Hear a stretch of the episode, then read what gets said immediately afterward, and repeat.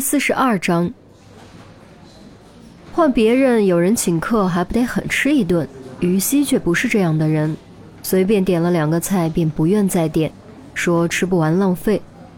最后还是安德鲁强加了一个价格过百的招牌硬菜。有一搭没一搭聊了几句，于西道：“你不是说有误会需要解释吗？”安德鲁连忙坐直，端正表情。啊，是的，就是昨天下午的事。他说的那些都不对，我根本不是他说的那样。于西知道，所谓的“他”指的就是钟离。其实你没必要和我解释，我们之间才刚认识，连朋友都算不上。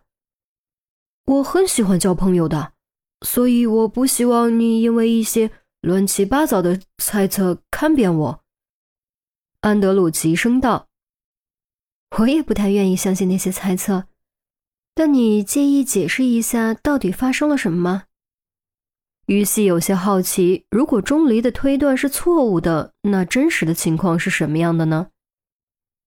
其实是这样的，我发现我女朋友竟然背着我和别人好，所以昨天我就去质问她和她分手，她生气要了我。所以留下了这个药痕。安德鲁说着，抬起左手开了个玩笑。我一气之下就把戒指扔了。唉，幸好不是婚戒，不然我真是亏大了。啊，原来是这样啊！看来他真的误会你了，我替他向你道歉。于西勉强笑笑，心中却愈发偏向钟离的推断。她是刑警，可不是个好骗的小女生。哪有分手咬人的？作为劈腿被发现的一方，心理上应该处于弱势，怎么可能会主动咬人呢？而且偏偏咬的是肩膀。你能相信我，真是太好了。中国有句话叫“在家靠父母，出门靠朋友”。很高兴认识你。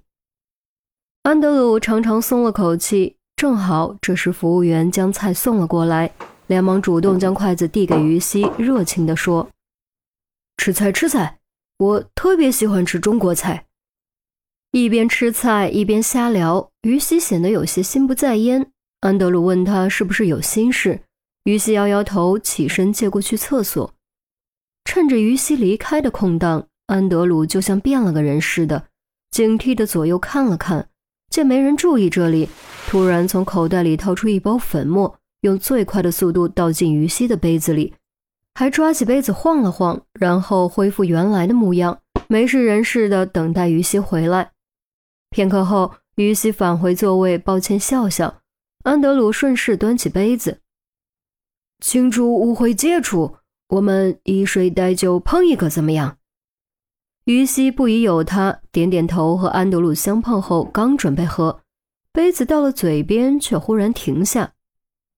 怎么了？安德鲁内心有点紧张，却并没有表现出来。于西没说话，只是低头盯着自己的杯子，还轻轻晃了晃。直到安德鲁再次询问，他才豁然抬头，用不容置疑的语气说：“把你的杯子给我看一下。” Why？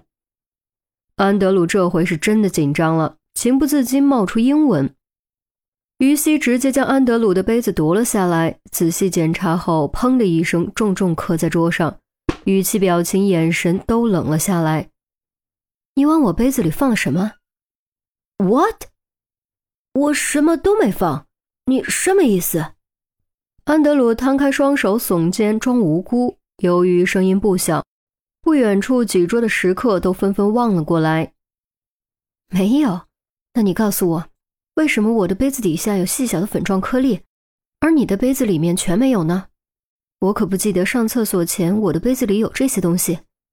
于西将两个杯口朝向安德鲁，安德鲁探头一看，果然发现于西杯子底部有许多细小的粉状颗粒，他心中咯噔一下，暗暗琢磨：不应该啊，怎么会这样呢？为什么没有溶解掉？说不出来了吗？还敢说不是你放的？于西气得站了起来。我是无辜的，你要相信我，我怎么可能做出这种事？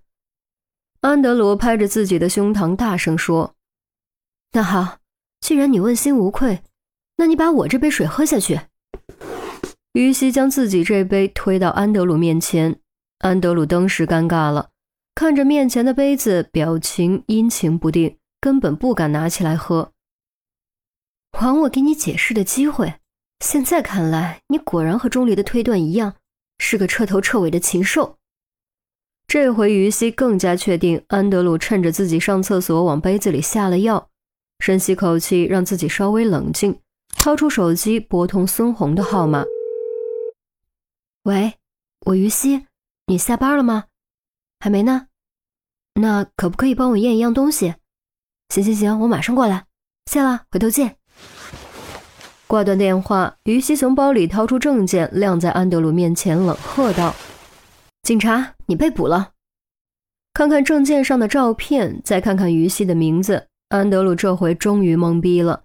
他一直以为于西是个研究生，谁料这回居然一头撞进了警察手中。难道这就是传说中的天网恢恢？审讯室。于西主审，杜宾辅助。至于其余人都为雨伞杀人案忙得焦头烂额呢，哪有功夫管下药这种小案子？由于是第一次主审，说实话，于西还是有点紧张，有点兴奋的。当然还有尴尬和后怕。后怕是因为差点大意中招，如果当时没有留个心眼看杯子，真的将那杯水喝下去，后果简直不堪设想。他这一辈子估计都会因此毁掉。尴尬则是因为旁边坐着杜宾，他本想一个人审的，奈何杜宾非要掺和进来。若非不想弱了气势，他真想找条地缝钻进去。偏偏这时，杜宾还哪壶不开提哪壶，歪过头，压低声音，用惊骇的语气问：“你和他是怎么扯到一起的？幻想什么？”我过去后总得交朋友和周围处好关系吧，谁知道这家伙居然敢对我下药，还好我警觉性高，没有让他得逞。于西将声音压得更低。哦哦哦哦，原来是这样。哎呀，真是太危险了，你以后可得千万小心。这年头野生动物越来越少，禽兽却越来越多。哎，杜宾松了口气。于西不想继续纠缠这个问题。薛成红摆出冷面判官的严肃样子。姓名：安德鲁戴着手铐，闭上眼睛，一言不发。砰的一声，于西用力猛拍桌子：“问你话呢！”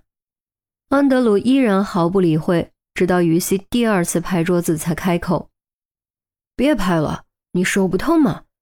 反正在我的律师来之前，我是不会说的。”“哼，我说你还犟上了是不是？”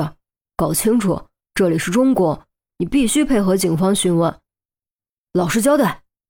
安德鲁睁开眼睛，举起被铐着的双手，撇了撇嘴：“对啊，这里是中国，我只是个外国留学生而已。”砰！